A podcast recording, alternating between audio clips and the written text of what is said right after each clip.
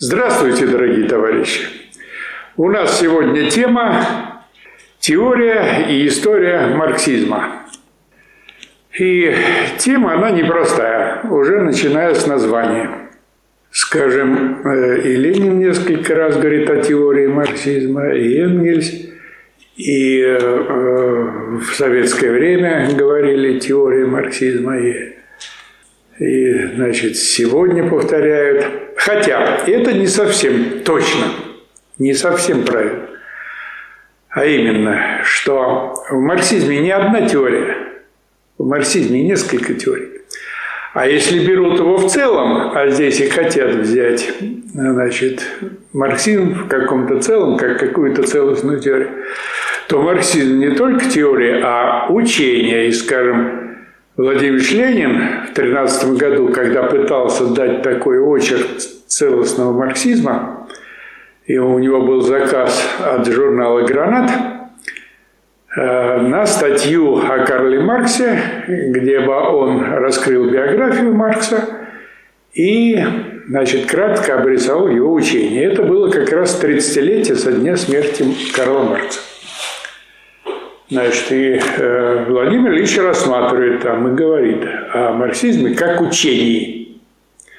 Причем там у него проскальзывает социальное учение. И это тоже справедливо. Почему? Потому что вот к этому времени, к 13 году, было, было еще неизвестно произведение Энгельса «Диалектика природы», где Энгельс ставит вопрос о применении диалектики к наукам о природе, к, нау- к естествознанию. Эта э, рукопись попала в Советский Союз. Вскоре после революции значит, э, Институт марксизма-ленинизма получил задание ее опубликовать, и в 25 году она была опубликована. И таким образом учение марксизма, оно как бы получило такую целостность. Оно стало даже не, столько, не только учением социальным, но и мировоззрением, поскольку включило теперь и естественные науки в свой значит, теоретический контур. Поэтому вот это название теории истории, оно, значит, тут не очень удачно. С другой стороны, оно правильно в том отношении, что здесь вопрос рассматривается со стороны, как относится теоретическая часть марксизма, или, если хотите, учение марксизма, и история, если хотите, история его развития. И тут как бы э, именно вот это соотношение истории и теории, оно его другим словом не, не обозначить, скажем, история и учение марксизма – Тут вроде история это общественная, и в нем какая роль учения марксизма. Это было бы какое-то расплывание такой мысли. Поэтому в таком соотношении истории и теории марксизма, оно как раз вот эту теорию, э, вот эту сторону дела и рассматривает. Значит, как соотносится теория, на самом деле теории, да, значит, и история развития марксизма, э, каково влияние э, истории на марксизм, каково влияние марксизма на историю, на исторический процесс, на историческую борьбу.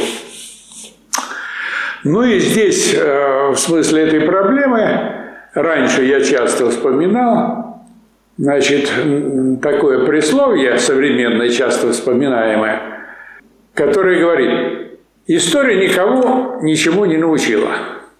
И ссылаются, главное, на Гегеля. Вот Гегель говорил, что история никого ничему не учит. Вот это очень несправедливо и неправильно, и вообще фальшиво.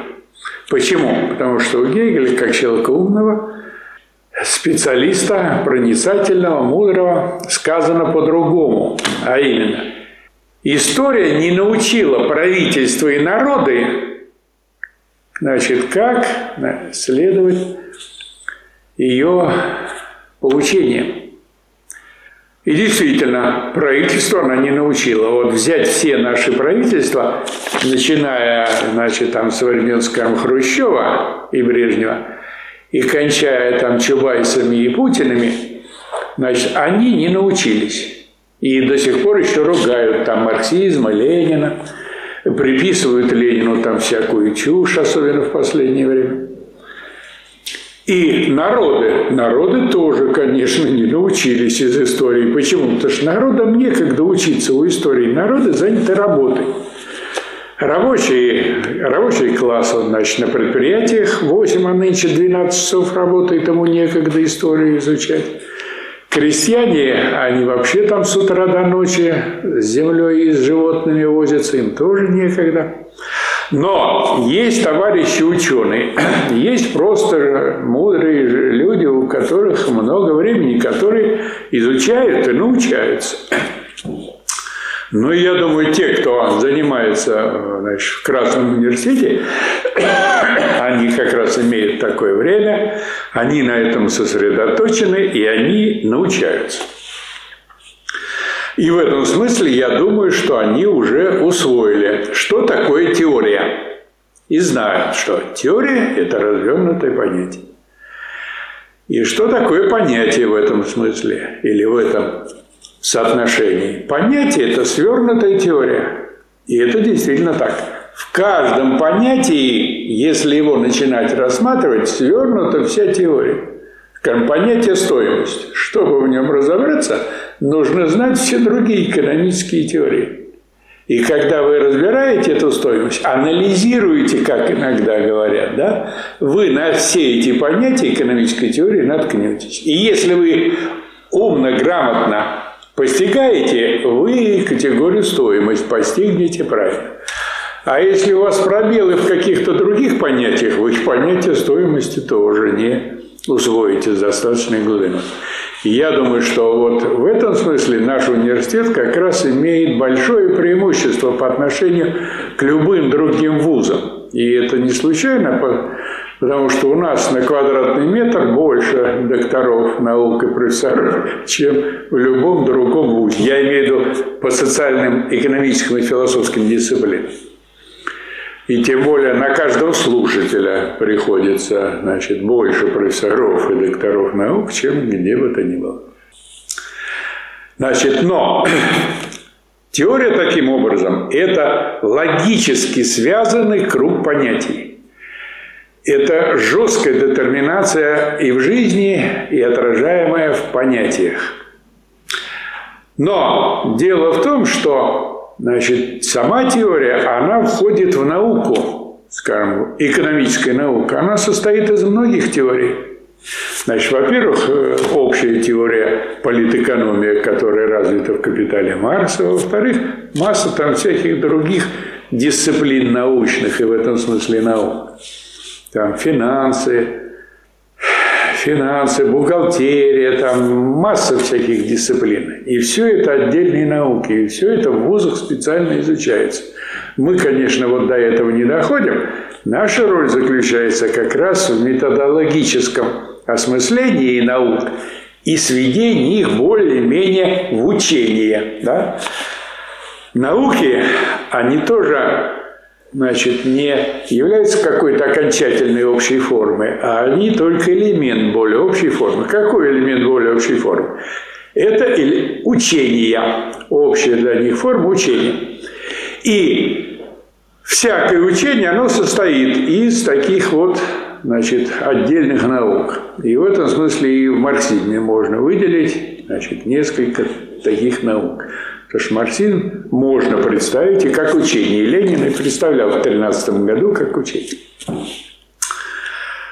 А, учения а, бывают или на основе одной крупной фундаментальной теории, скажем, как учение об эволюции Дарвина, или учение о периодической таблице элементов, как у э, Менделеева. Это такая теория, которая сама является учением, фундаментом для массы биологических дисциплин. Дарвиновская теория или Менделеевская для массы химических дисциплин. Химических дисциплин даже я, если начну считать, десяток, а то два насчитаю. Значит, а вообще их еще больше. Значит, поэтому вот можно говорить о марксизме как учении. Но и учением это не заканчивается. Значит, учения, они входят в картину мира. И в этом смысле, скажем, говорят о естественно-научной картине мира, которая состоит, опять-таки, из нескольких учений. Это, во-первых, учение о минеральном мире, учение о животном мире, учение там, о генах и генетике и так далее и тому подобное.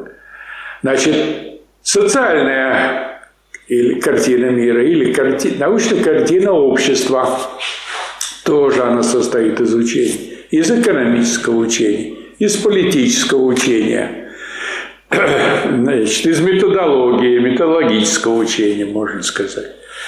Поэтому а, вот а, можно сказать, что знание состоит из таких двух основных картин мира. Естественно, научная картина мира и научная картина общества.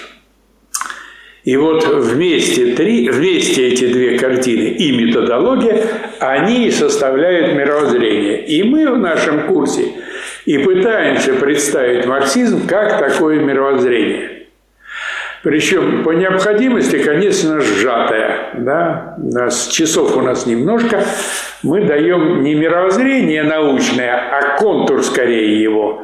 Основные узловые моменты понятия категории – в расчете на то, что слушатели, они сами значит, изучают эти материалы, эти учения, значит, эти картины мира и вырабатывают у себя собственное мировоззрение. Собственное мировоззрение в русском языке, как правило, называется миросозерцание. Если вы возьмете, скажем, ученых и философов XIX века, ну, скажем, Э, Николая Гавриловича Чернышевского. Вот он говорит о миросозерцании и в, этом, и в научных трудах своих, и в художественных.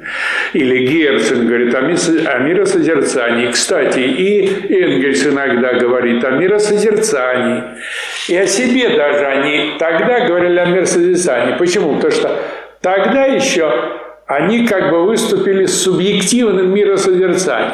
А вот объективным научным мировоззрением это созерцание гениальное становится тогда, когда оно признано обществом. И когда оно признано обществом, когда оно реализовалось, когда на его основе значит, построили социалистическое общество, тогда оно стало объективным научным мировоззрением. И мы, каждый из нас, изучаем его. И таким образом вырабатываем собственное миросозерцание. От того, насколько оно у нас научно и, и полно, значит, зависит и наша деятельность, ее успехи, ее эффективность. Эффективно, мудро действует тот, кто вот это научное мировоззрение использовал значит, широко, глубоко и выработал себе вот это вот научное миросозерцание, близкое к научному мировоззрению. Понятно, что мировоззрение в целом это выработать очень трудно, особенно в части естествен, естественных наук. Мы их изучаем в школе, как правило. Некоторые до последнего времени, вернее, не до последнего времени, а до последних лет, скажем, еще до 2010-2015 а, годов, в институтах, университетах изучали, была такая дисциплина концепции современного естествознания. Вот они, эта дисциплина, она и была такой мировоззренческой. И у нас есть, значит, такая лекция профессора Огородникова, который вот этому вопросу, вот этой теме посвящает время. Таким образом, у нас целый образ, облик мировоззрения – научного мировоззрения, марксистского мировоззрения есть, и с ним каждый может познакомиться.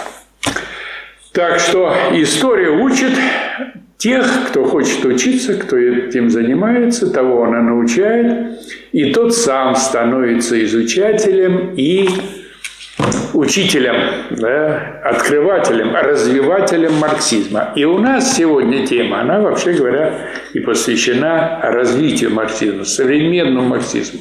Почему? Потому что нынче много плачут, что вот марксизм, мол, устарел, или вот марксизм, значит, он э, все еще марксизм 19 века, а мы живем в 21 веке, нам нужен новый марксизм, или там вот новый социализм, или обновленный марксизм или что-нибудь в этом духе. Не понимая, что это такое, откуда его взять. Но если у вас есть обновленный марксизм, давайте мы посмотрим, если действительно что-то важное, серьезное, глубокое, мы разучим, и, задрав штаны, побежим, значит, за этим новым марксизмом.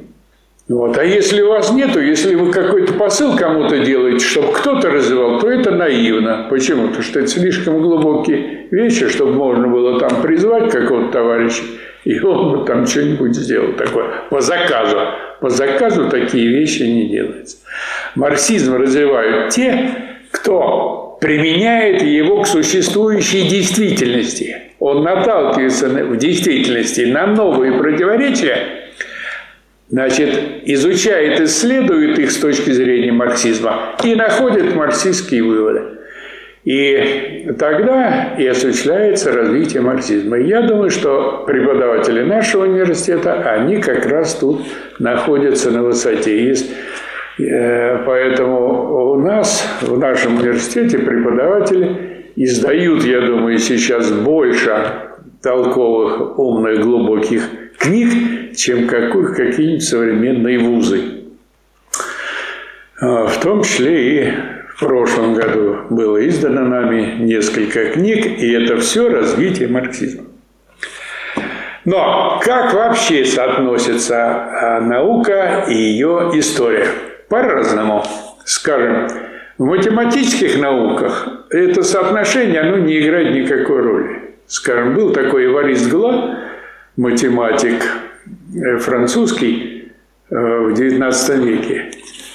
Он кончил университет и в 19 лет, значит, открыл и решил такие уравнения, до которых там академики не доходили. И потом еще ломали голову, не могли понять, как это он так решил. Я на 20-м году он уже умер и остался в памяти великим математиком. Вот. Скажем, в физике тоже, в общем, история не играет какой-то большой роли. Скажем, физик, он изучает современную теорию, тут же исследует, значит, э, тенденции, которые есть в физическом мире, и открывает. Он, конечно, ради любопытства там знает, кто такой был Ньютон, кто такой там был Фарадей, но к его непосредственной работе это отношение почти не имеет. Так же, как, скажем, и химия. Вот. В биологии немножко по-другому. Почему? Потому что биология, она до сих пор, с одной стороны, изуч... открывает живые организмы и даже животных, которых раньше биологическая наука не знала, а теперь вот где-нибудь там на каких-нибудь индийских островах э, или островах Тихого океана нашли животные, которые до сих пор не было известно науки. Вот записали, что вот в биологии, оказывается, есть и такое. С другой стороны, каждый год вымирает несколько видов живых существ. Хоть их заносят в Красную книгу, заботятся, подкармливают, ухаживают, изучают. Тем не менее, каждый год человечество лишается нескольких видов животных. И это, конечно, проблема для человека. Значит, это очень грустно, что мы расстаемся с живой природой, с ее живыми образами, с ее живыми свидетелями. Значит, в каком-то смысле с нашими, нашими потомками они являются, э, предшественниками они являются, ну и так далее, и так далее. И, конечно, забота о природе, забота об этих живых существах, она будет э, развиваться и дальше. Скажем, другое дело медицина для медицины ее история, она очень важна. И до сих пор поэтому э, Гиппократов, э, значит, других там ученых, да, э, Авиценну медика до сих пор изучают, проверяют их рецепты, значит, делают рецепты по их э, предсказаниям, указаниям, составляют образы жизни, там, питания и так далее. И вот этот опыт – это опытные науки. И их история в этом смысле, она чрезвычайно важна, потому что опыт, он. Таким является непосредственной базой и таким непосредственным источником знаний, поэтому вынуждены все время его воспроизводить, все время его повторять, чтобы научаться. Значит, политика.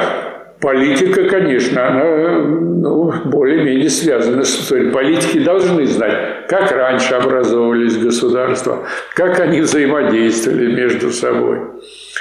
Значит, какие были войны, какие были генералы, какие они сделали карьеры, почему они сделали карьеры, за счет чего они побеждали, какова у них была стратегия и тактика. И, скажем, Э, китайские стратегии и тактики, они до сих пор базируются на учениях э, старых значит, китайских стратегов и военачальников. Вот. И современные, скажем, американцы, они тоже эти усвоили стратегии древние и тоже сейчас пытаются их использовать. Кстати, классическая древняя китайская стратегия – стратегия обезьяны, что когда там дерутся э, лев с тигром, обезьяна сидит на дереве и смотрит, кто победит, а кто выйдет из борьбы живым, но ослабленный, а потом уж с тем она будет разбираться. Так и сейчас, скажем, Соединенные Штаты Америки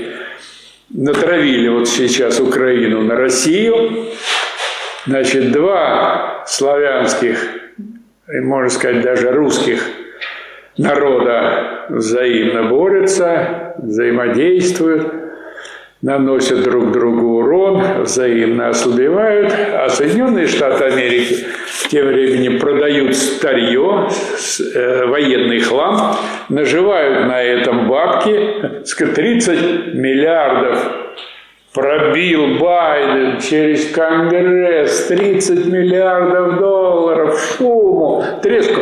А что это за 30 миллиардов? А это финансовая операция. Нужно списать затраты на вооружение, которые Америка сделала перед этим. Вот. За счет чего? Что она продаст эти вооружения сейчас Украине, получит за них бабки, и таким образом затраты будут восполнены. Во-первых, они получили выигрыш за счет того, что значит, их возможные соперники борются друг с другом, ослабляют друг друга, а с другой стороны, они на этом зарабатывают бабки. Причем не первый раз. Они проделывают эту штуку. Так же было в Первую мировую войну. Нефть и оружие они продавали обеим воюющим сторонам. И таким образом вышли из Первой мировой войны значит, разбогатевшими, окрепшими, значит, возвысившимися над слабаками и так далее. Также и Вторая мировая война. Видите, они в конце войны вошли, пожали лавры этой войны, они вроде тоже победители, тоже списали старое оружие, обновили производство и начали новый цикл экономический э, на базе новой техники. Произошло обновление основного капитала. И Америка сделала экономический рывок вперед. А та помощь старой техникой, которую она была, отдала европейским странам по плану Маршала, поставила Европу в зависимости от себя, в зависимости от себя и стала гегемоном над Европой. И империализм обрел вот такую вот моноформу, то есть одно сильнейшее государство, одна гегемония, один крупнейший империализм, который собрал кучу эти мелкие теперь подчиненные бывшие империализмы, и вместе с ними вот, пытаются разрушить теперь, э, разрушили СССР или участвовали в разрушении СССР, и теперь продолжают значит, навязывать гегемонию миру. Такую же тактику они проводят сейчас и в Тайване по отношению к Китаю. Знают, что между Китаем и Тайванем существуют неурегулированные отношения, и вот они накачивают Тайвань, значит, оружием, подталкивают на Китай, а у Китая тут давняя заинтересованность и, понима... и политика одного Китая. И, конечно, рано или поздно Китай вынужден будет так же самое участвовать вот в этой, как сейчас говорят, прокси-войне. То есть в войне представители. Соединенные Штаты смотрят со стороны, а их представитель Тайвань, он будет воевать с Китаем. Или он значит, вооружил Украину, настроил против России, теперь Украина воюет против России, а, Кита... а Соединенные Штаты Америки продают оружие наживаются на этом и потирают ручки за счет того, что значит, ослабляется Россия, помощник и стратегический партнер Китая. И еще даже есть третья выгода. Какая? Что в этой ситуации, когда в центре Европы идет такая военная операция и военная борьба, капиталы европейские, во-первых, их ввергли в растраты, в кризис. Санкции привели к тому, что сейчас идет значит, рост цен, теряя, э, некоторые предприятия разоряются, нарушаются экономические связи, и разрастается экономический кризис, идет рост цен невероятный для Америки. Они говорят, что там 8-9%. Наши экономисты некоторые говорят, что по крайней мере 15%. А к осени боятся, что будут все 17% в некоторых европейских странах. Поэтому капиталы текут уже в Соединенные Штаты Америки, в покойное место, где можно сохраняться. Вот Европа разоряется, и все это разорение, оно пойдет опять в пользу Соединенных Штатов Америки. Поэтому Значит, вот политика и история – это тесно связанные э, дисциплины, и явления. Что такое политика? Политика – это продолжение истории. Э, политика – это совершающаяся история. Или, а что такое история? История – это уходящая в прошлое политика. Откладываются какие-то крупные политические явления. Откладываются, потом выветриваются. Скажем, а, вот будем скоро отмечать День Победы в мировой войне. Значит, собрались страны в 1945 году и решили, как будет устроен послевоенный мир. И этот мир держался очень долго. Теперь он выветривается, расползается. Нужен новый фактический договор между странами. Но пока его еще нет. Таким образом, вот этот мир, который был создан в 1945 году, он уходит в прошлое, в историю, а возникает какой-то новый, неуверенный мир, бурлящий, воюющий, голодающий и впадающий в серьезный экономический кризис, по отношению к которому кризис 1929-33 э, годов, он, я думаю, что покажется таким легким насморком. Поэтому нас ждут несколько труднейших ближайших лет. Ну и в этом смысле философия, она самым тесным образом связана со своей историей. Поэтому каждый философ, он подробнейшим образом изучает историю философии. А как раньше эти были категории? А как они возникли? Вот. Ну и просто, значит, некоторые мысли старых, древних даже философов, они все время воспроизводятся как такая неусыхающая, не испаряющаяся мудрость, скажем, Гераклит, да? Все течет, все изменяется. Это мудрость на все времена, и во все времена ее вспоминают. И мы с вами течем, и все время изменяемся. Я думаю, что мы даже здесь, особенно на уроках диалектики, на уроках по науке логики, которые вы здесь прошли, очень хорошо выяснили, что все течет и все изменяется, что всякое нечто есть только как изменяющееся нечто.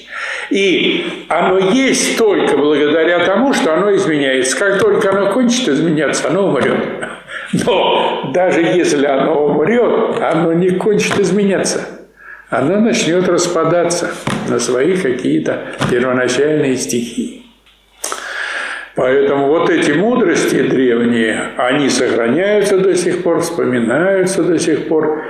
И особенно молодежь, она использует образы старых философов для своих каких-то новых таких осмыслений, размышлений. В этом смысле особенно популярны как раз вот Гераклит, Сократ, Диоген знаменитый, вряд ли кто-нибудь не знает Диогена. Э, Диогена из бочки или Диогена Синопского. Особенно вот этот знаменитый образ его вспоминают, как-то он ходил по Афинам посреди дня с факелом, афиняне его спрашивают, что ты, кого ты ищешь, Диоген? Говорит, ищу человека. Искал, искал, так и не нашел человека. И с одной стороны, это вроде такая не то шутка, не то ирония, а с другой стороны, есть в этом глубокий смысл. Не каждый, как выяснили мы в 20 веке, а это было и раньше известно, имеющий облик человека, является человеком в точном, в подлинном, в глубоком смысле. И вот я для себя как-то недавно, особенно вот в связи как раз с разгромом и погромом Ливии, выяснил, что нынешние даже культурные люди, политики, правители высокого уровня, они даже не доросли до христианского сознания. У них христианского даже сознания нет. Они по сознанию являются варварами. Значит, а? И вандалами. Варварами, вандалами, как раньше говорили, христиане на них говорили язычники. Причем на латинском языке это звучит по-латински погани, поганые. Вот раньше э, русские называли окраины, там печенегов, половцев, это вот поганые, они язычники. Они не дошли до Христа, до христианства. Ну и казалось бы, за две тысячи лет христианство, оно глубоко проникло в культуру.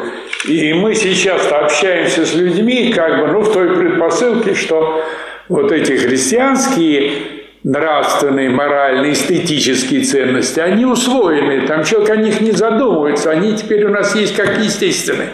Но глядя на Хиллари Клинтон, которая радуется, что ей прислали значит, по WhatsApp сцену, где издеваются и убивают Каддафи на улице, и она такая «Ха, вай!» Ну, я понимаю, что это человек не христианской культуры, а это именно поганая. Это именно язычница. Ну, а чего же мы тогда хотим от украинских вот этих хлопцев, которые стали фашистами в 21 веке? которые издеваются над людьми хуже, чем фашисты издевались. Причем фашисты издевались над чужими людьми, а эти издеваются над своими. Громят, стреляют из пушек, из ракет по своим людям. То есть это тоже, это язычники. Какой там марксизм, какое там христианство? Это язычники, причем такого самого подлого каннибалистского свойства. Да, ну и методология и диалектика, они тоже они, э, значит, со своей историей неразрывно связаны. Почему? Потому что все эти категории, которые мы используем, они были разработаны древними философами по одной. Скажем, категория становления, она разработана Гераклитом. Категория бытия открыта Парменидом. Ну и за каждой категорией стоит один, два, а то и несколько человек. Поэтому история и теория очень связаны. И марксизм в этом смысле, он как философия, как история и политика, он связан значит, со своей историей чрезвычайно плотно. Если хотите, марксизм теперь уже вплетен в историю его или поддерживают, или с ним борются, но его не обойти и не выкинуть. Скажем, Путин и эта компания, они борются с марксизмом, с Лениным, и так и будут бороться. Причем в этом смысле они ведь неотделимы от э, украинских нациков. И те борются с Лениным, те, значит, Спигелесалов там Ленина сбрасывают. Они не только Ленина, но советских военачальников, которые освобождали Украину от фашизма, значит, их памятники сносят, в том числе даже Жукова. Поэтому марксизм, он уже вплетен в историю. Я имею в виду в историю социальную, в историю политическую. Он вплетен в историю духовной жизни, в историю философии, в историю экономической теории. Его не обойти. Каждый серьезный ученый, он не может пройти мимо э, Маркса. И, скажем, если даже он с ним не согласен, он как бы должен выяснить, почему он не согласен. Да и другим разъяснить, так что ж это ты обходишь, значит, Маркса-то. И, скажем, выдающиеся современные иностранные ученые, в том числе американский, они э, к Марксу относятся с большим пиететом. Но вот, скажем, классик английской политэкономии Кейнс, он несколько раз в своих книжках ссылается положительно на Маркса. Вот недавно умер Иммануил Валерстайн, крупнейший американский экономист, социолог, историк. Он говорит, что марксизм – это значит, серьезное глубокое мировоззрение, охватившее широкие массы в мире, правильно признает это. Поэтому марксизм имеет сейчас уже большую, глубокую, широкую историю. Мимо него не обойти, значит, не пройти, не посчитавшись с ним. Поэтому он имеет и свою теорию, и свою глубокую историю. Поэтому кто хочет серьезно и глубоко изучить марксизм, тот вынужден изучать и его историю. Роль марксизма марксистских партий, коммунистических партий в истории. А фактически в любой стране так или иначе есть коммунистическая партия, и у нее есть своя марксистская история. Поэтому теперь это очень широкая а, значит, тема и проблема. Ну и сам марксизм, он как теория разрос, он стал мировоззрением действительно. И, скажем, в нашей стране, как бы там не относились к коммунизму, как бы там не относились к Ленину или Сталину, но в науке марксизм в нашей российской и вообще в братских республиках, да и в мире, он широко проник в ткань науки. И ученые так или иначе значит, используют его в своих исследованиях. Поэтому и нам, конечно, нужно знать, что, э, в чем состоит и какова его реальная история, и как, каков его образ именно как мировоззрение. Ну и тут нужно сказать, что первый такой цельный образ марксизма дал Фридрих Энгельс в своей знаменитой работе о развитии социализма от утопии к науке где он и показал, что вот эта политическая теория марксизма, стратегия и тактика коммунистических партий, она базируется на философском основании, значит, на материализме, который использует диалектику Гегеля как методологический корень, методологическое основание. Во-вторых, э, научный социализм, он базируется на экономической теории. Экономическая теория, она значит, развита во многих их книгах и особенно цельно э, выполнена значит, Марксом как цельная теория в работе «Капитал». «Капитал», вы знаете, это солидное произведение, ну, можно сказать, что из трех томов, можно сказать, что из четырех томов. Исторический том, кстати, последний четвертый. Это вот история, можно сказать, развития экономической теории. То есть и в этом отношении Марс очень чуток к своей теории. Он выяснил ее исторические корни, и это тоже, значит, крупные томы. Поэтому, а, значит, Энгельс, он очень тут уже на богатой почве работает и дал такое емкое, точное, целостное изложение марксизма как целого. Ну и э, вторым таким опытом такого цельного изложения марксизма как учения, марксизма как миросозерцания, оно дано Владимиром Ильичем в двух работах «Три источника и три основных части марксизма», которые тут вспоминали несколько раз, и Карл Маркс, биографический и теоретический очерк. В этих работах в сжатом виде целостное значит, мировоззрение – Маркса, марксизма, оно представлено, и с ним можно познакомиться. И это является такой отправной точкой для более глубокого изучения.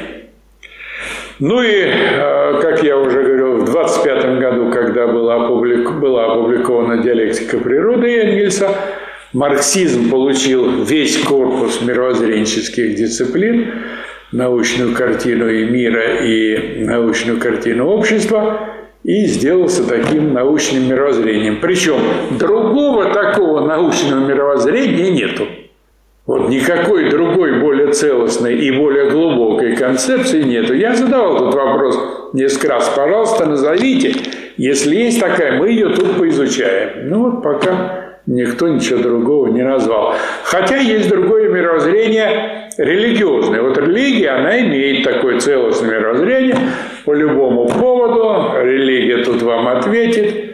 на все важнейшие вопросы, но по-своему, по-религиозному, на уровне начала нашей эры, то есть на уровне там, первого, второго тысяч, столетий нашей эры. Я думаю, что никакого нынешнего грамотного образованного человека это мировоззрение, оно удовлетворить не может. Поэтому мы давно уже наблюдаем кризис и распадение религий, в том числе и христианской, и на массу, на массу конфессий, и самих конфессий на массу сект. Причем уже есть такие конфессии как бы искусственного такого свойства – надуманные, которые заняты не столько религией, сколько добыванием денег, как там, скажем, церковь Муна или Дианетика, или еще там какие-то вещи. Ну а на обществе это сказывается падением морали и таким тотальным развратом, который Значит, ну, христианскую эру он как бы был загнан в подполье, поэтому всякие там садомиты, извращенцы такого рода, они вели там какую-то свою подпольную жизнь, презирались, подавлялись, там еще что-то такое, короче, не вылазили. В 21 веке, значит, поскольку э, религиозная идеология, она потеряла, по-моему, последний уже остатки авторитета, значит, вся вот эта вот шушера, она вылезает на поверхность, она себя рекламирует, она себя навязывает. Молодежи, получает адептов, то есть уродует молодежь, и таким образом растут ее ряды. Кому-то это нужно, кто-то на этом делает деньги, а кто-то, возможно, хочет и переустроить общество на каких-то вот таких античеловечных, не говоря уж антихристианских, а просто античеловечных началах. В этом смысле, в этом смысле, значит, современный марксизм, который есть в России, который мы, собственно, представляем, развиваем и пропагандируем, он, конечно, совершенно другого свойства. И этот современный этап, он начинается примерно с 1987 года, но с, с начала перестройки, так называемой когда масса людей в Советском Союзе вдруг осознала угрозу, которая нависла над социализмом, над коммунизмом, над СССР и вообще над обществом. И, скажем, вот в те годы было много всяких таких групп, группировок социалистического, коммунистического, такого марксистского свойства. В том числе, значит, мы создали тут в Ленинграде такой центр – было общество научного коммунизма, при нем клуб «За и против». В Доме политпросвещения значит, мы проводили лекции. На эти лекции собирались полные залы, там человек 500-600, и проводили там такие вот дискуссии на общественно-политические темы. И там родились многие и люди, и течения, в том числе и потом Значит, э, наша такая вот группа создала Объединенный фронт трудящихся, потом инициативное движение коммунистов и работает и до сих пор. Ну и в качестве таких открытий марксизма, которые эта группа сделала, значит, можно назвать такие. Во-первых, это открытие того простого и грустного факта, что вот к этому времени, к 85, ну, к перестройке, а, было утрачено понимание советов. Что такое советы? И вот в этом клубе «За и против» выступал московский профессор э, Алексей Алексеевич Сергеев, он нам вновь разъяснил, что такое совет. Советы – это не в том смысле, как понимают, что собрались какие-то люди для совещания, совещаются, то есть советуют. А совет – это форма организации государства по предприятиям. Советы создаются на почве предприятий. Городской совет – это совет представителей от предприятий. И, конечно, мы поняли, что вот эта перестройка и вот это разрушение СССР, они не случайны. То есть, если нет понимания советов, если они не строятся как действительные советы, то они превращаются в парламент. И это было удручающее открытие тогда. Но оно удручающее, но открытие. Оно сначала удручает, но потом и вдохновляет. Вдохновляет, что мы поняли наконец, чем же роль совета, какие они должны быть. И что вот эта драма, она из-за того, что не понимают, что такое совет, и эту драму можно предупредить, и против этой драмы, конечно, поднялись очень большие силы тогда. Вторая тема, которую тоже мы фактически открыли и подняли, придали такое общественное значение, это тема диктатуры пролетариата.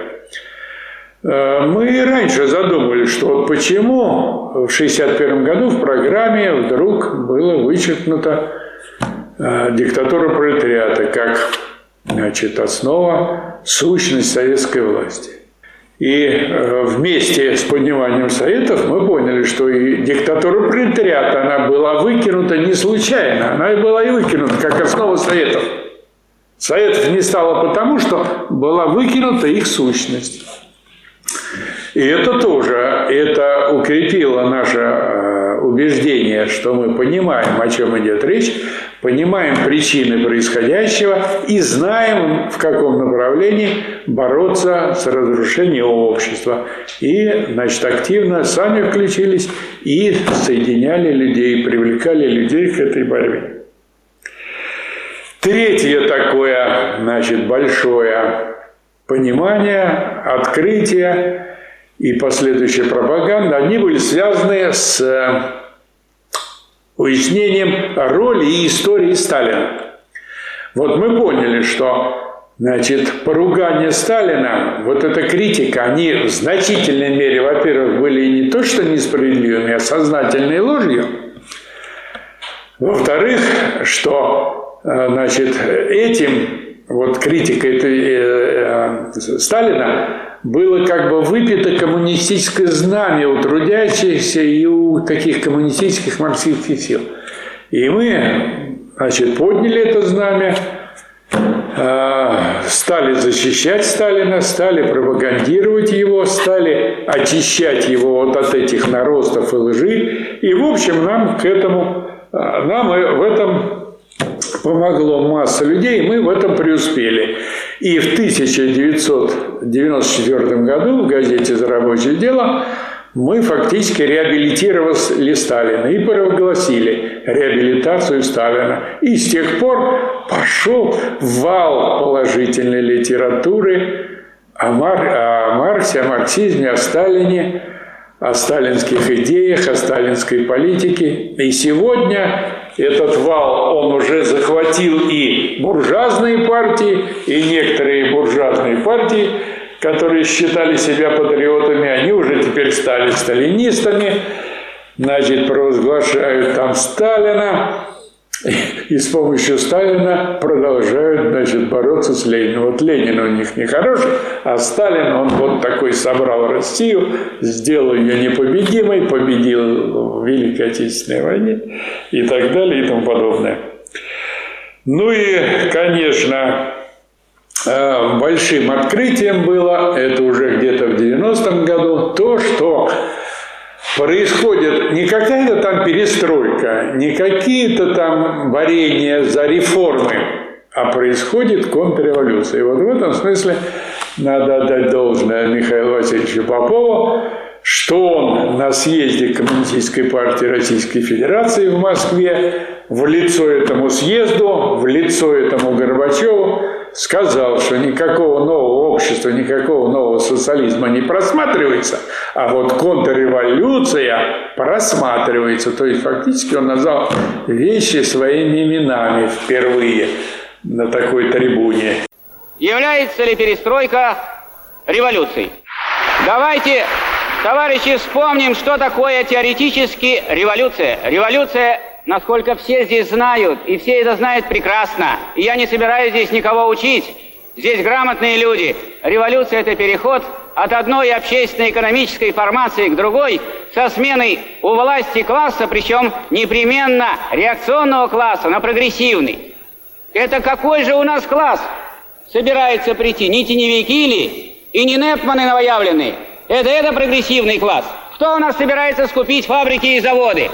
О ком пекутся те, кто говорит о приватизации сегодня? О рабочих? О крестьянах? Об интеллигенции? Может, о профессорах? Может, профессора могут у нас купить фабрики и заводы?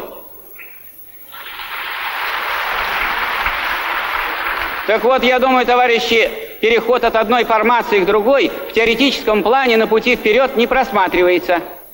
На пути назад просматривается, но это уже не революция, а контрреволюция. И это, конечно, тоже было отрезвлением для очень много, что, для очень многих, что, товарищи, 90-й год уже идет контрреволюция, дело идет контрреволюции. И, конечно, значит, многие тут поднялись на борьбу тоже с Горбачевым, с, с Горбачевщиной, с перестройкой, с Ельциным, с ельцинизмом, цинизмом и с Солженицыным, как таким э, тоже знаменем контрреволюции, которые развивали еще в советское время значит, партийные верхи во главе с гражданином Андроповым.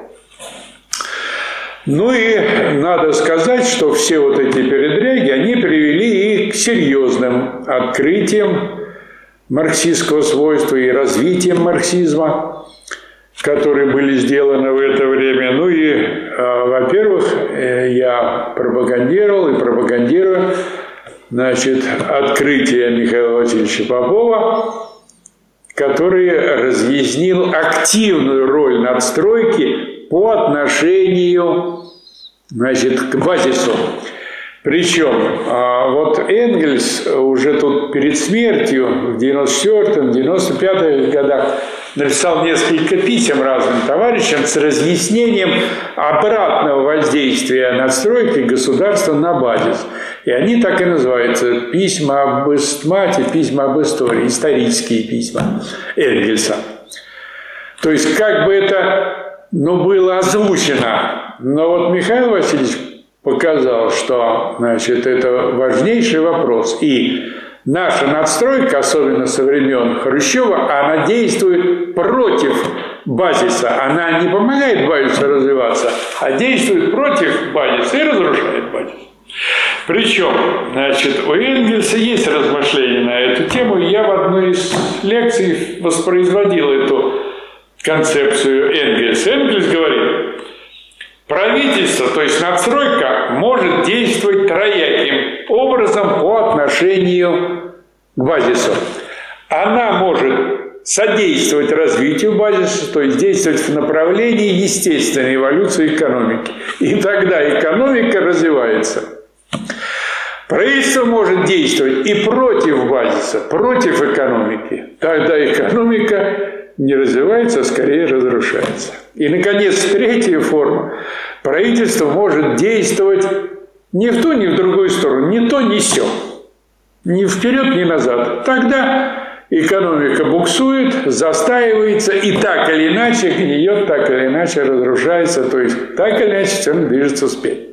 И когда задаешь простой вопрос за советское время – Какое правительство? Чье правительство действовало в направлении развития экономики? Все вам скажут, во время Сталина. Экономика развивалась по 10, 15, 20 и более процентов в год. И, кстати, вот вышла сейчас книжка довольно интересная «Кристалл роста» Александра Галушкина, Галушки с товарищами. Он там как раз показывает, что вот это историческое время, там с 20 6 по 53 э, год.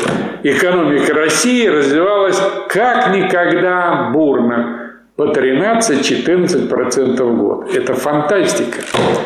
Сейчас развиваются страны бурно, ну, когда там 3-4%. Китай там вот сейчас снизил немножко, 6-7%. Это большое развитие, большие темпы. А во время Сталина 13-14.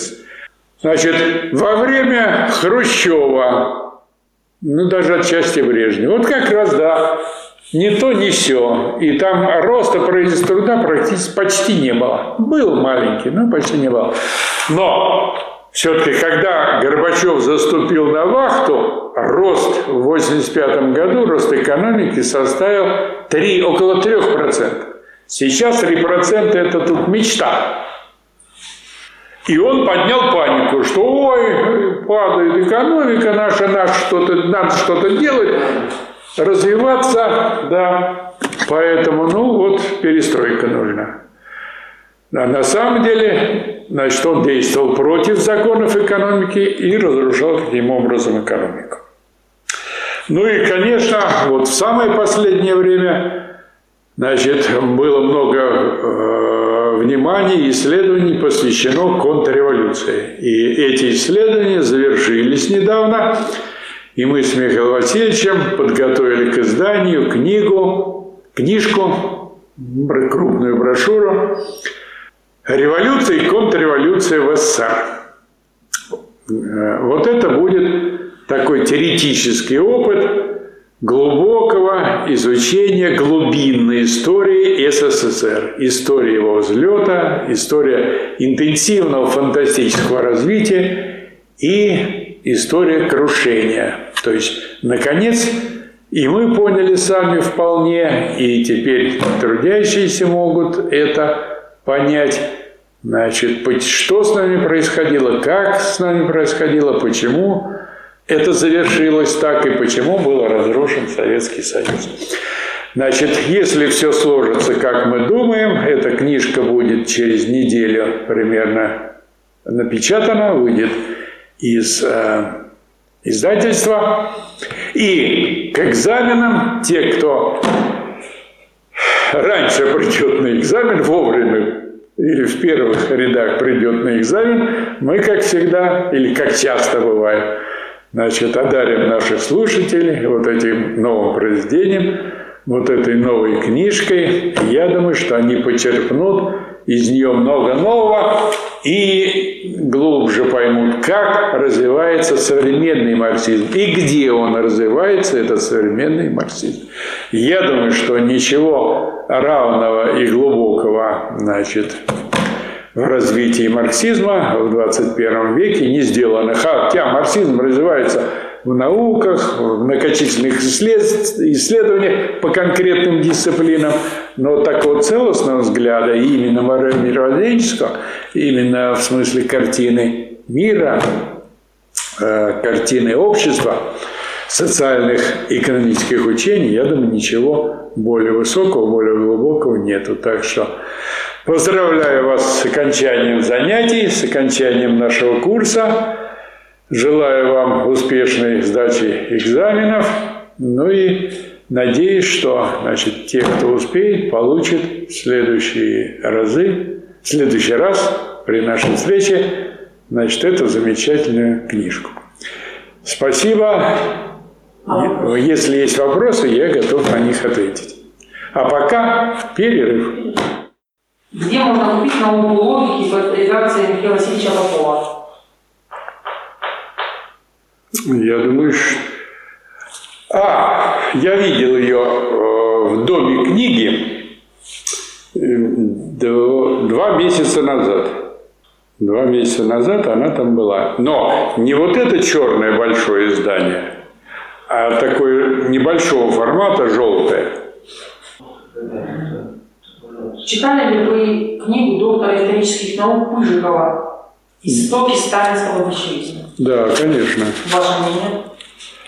Это оригинальный глубокий историк, к сожалению, безвременно умерший, было ему что-то лет 55, недавно умер. Да. Оставил несколько замечательных исследований, которые, я думаю, будут внимательно грамотными людьми изучаться – и я думаю, что они дадут много таких последствий научных. Я думаю, что вот эти его исследования, они будут поддержаны и развиты молодыми. Так, что вы думаете о программе Коммунистической партии Китая и вообще о реформах Дэн Сяопина?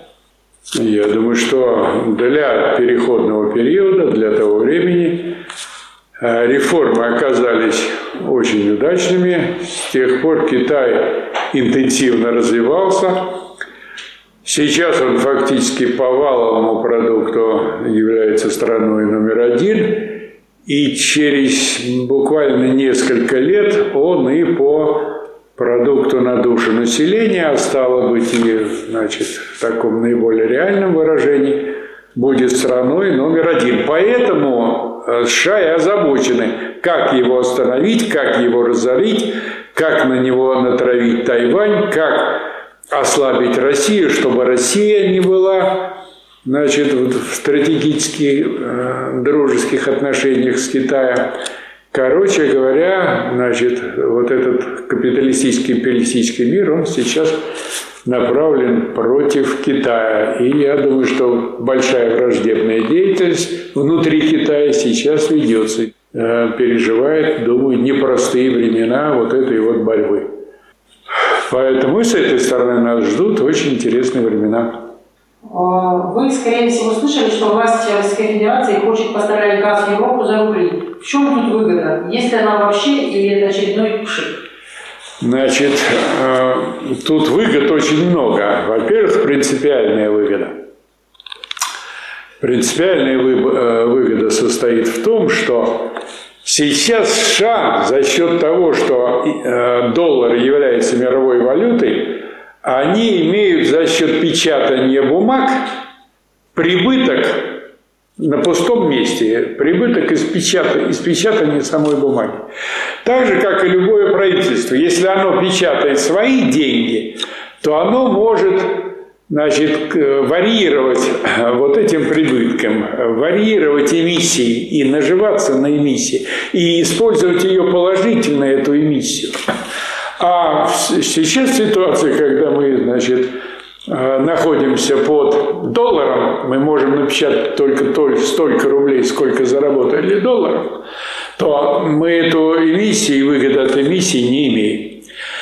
Это такая принципиальная вещь. Вторая, она менее фундаментальная, но тоже принципиальная. Она состоит в том, что вдруг обнаружилось, или вдруг наше начальство обнаружило, что те деньги, которые они хранят в американских базах за продажу нефти и газа, значит, они являются американскими деньгами. И Америка сейчас решила, что она не будет отдавать деньги эти значит, э, России.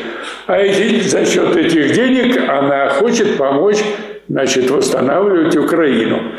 То есть это вот такой грабеж России. И за счет перевода значит, нашей валюты в настоящую национальную валюту, а торговли в рубли, они будут вынуждены хранить деньги в наших банках. То есть сначала в наших банках они откроют счет свой, значит, в долларах или там евро, потом переводут на параллельный счет в рублях, который будет тоже в нашем банке здесь, в России, и теперь забрать эти деньги обратно они уже не смогут. То есть кончилась вот эта бесплатная отдача нефти и газа за рубеж. Сейчас вот они отняли 350 миллиардов долларов, ни за что, ни про что. Это умопомрачительные цифры. Вот. Теперь эта лавочка закрывается и прекращается. Я думаю, что если правительство наше развернет это в сторону подешевления, удешевления кредита, снижения значит, кредитных ставок, то это и будет э, мотором буржуазного, но все-таки развития экономики России. Поэтому это можно только приветствовать. Причем Значит, это давно уже предлагали э, патриотист, э, экономисты патриотического направления продавать нефть и газ за рубли. И вот, наконец, Путин, так сказать, нашел вот этот удачный момент, когда это можно сделать наиболее безболезненно. Ну, не то чтобы безболезненно, но, как говорится, в кучу бед еще и это провернуть уже заодно. Тоже, это тоже надо пережить, потому что Запад, он, конечно, с этим просто так не согласится. И мы видим, что борется он против этого борется, но Сейчас, по крайней мере, он против этого ничего предпринять не может. А механизм, он останется у нас, и механизм вполне положительный. Я думаю, что это очень хорошо. В учении о сущности Гегель пишет, что сущность – это переход от ничто в ничто. Как это понять, от ничто в ничто? Э, всякая сущность есть отрицание. И она отрицает предшествующее, да? А предшествующее – это само есть отрицание. Поэтому она и является все время отрицанием, постоянно переходит от отрицания к отрицанию. Так же, собственно говоря, как и э, каждый предмет, да, скажем, ваше, ваше бытие, наше бытие, да, есть отрицание бытия родителей. Вот, родители породили нас, сами отрицаются. Но и мы делаем этот же самый круг, мы идем опять к отрицанию. Через некоторое время опять нас не будет, а дети наши будут, как отрицание отрицания. Да? И вот это и есть, собственно, связь, преемственность и вещей, и идей. Гегель отразил вот эту преемственность в вещах, преемственность идей, что она осуществляется через отрицание отрицания, через так называемый закон отрицания отрицания. Да? Согласны ли вы с режиссером Кареном Шахназаровым, что тех, кто против буквы Z, ждут концлагеря и стерилизация?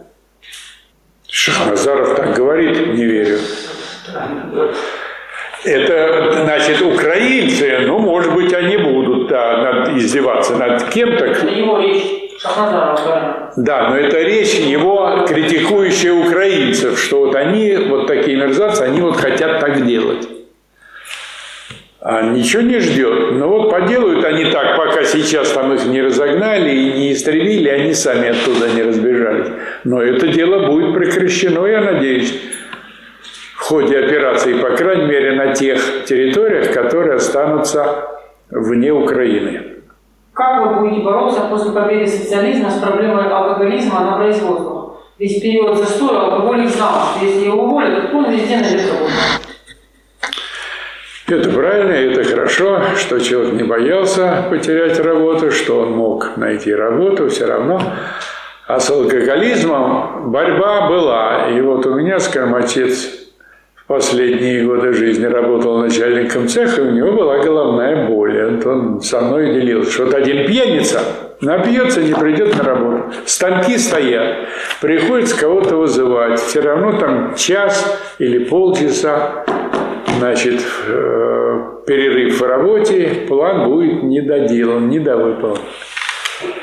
Вот, и так он не мог, значит, уволить этого рабочего. И это действительно была проблема. Я думаю, что вот это уже были времена такой анархии, и уже социалистического управления там почти ничего не осталось, и рабочие это, кстати, тоже чувствовали, и дисциплина в связи с этим развинчивалась.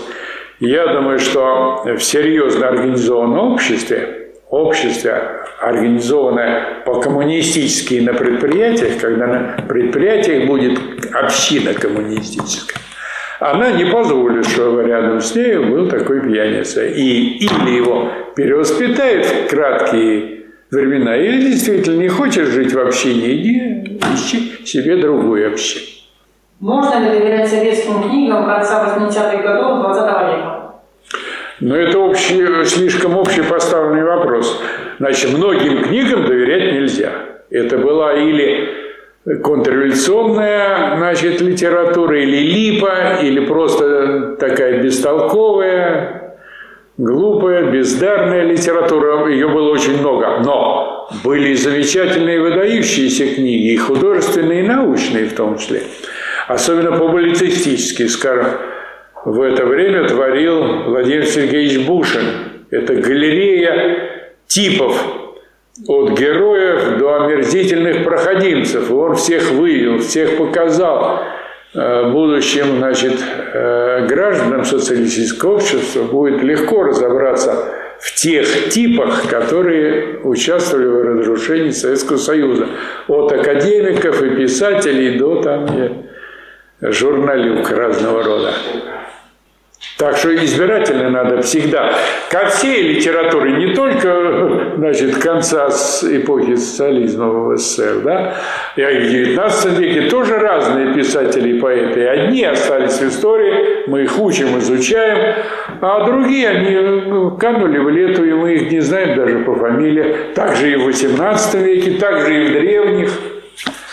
В древних большинство-то произведений, они канули в лету остались, скажем, от Гераклита 70 маленьких фрагментов. Вот вроде того, что все течет, все изменяется, нельзя дважды войти в одну и ту же реку.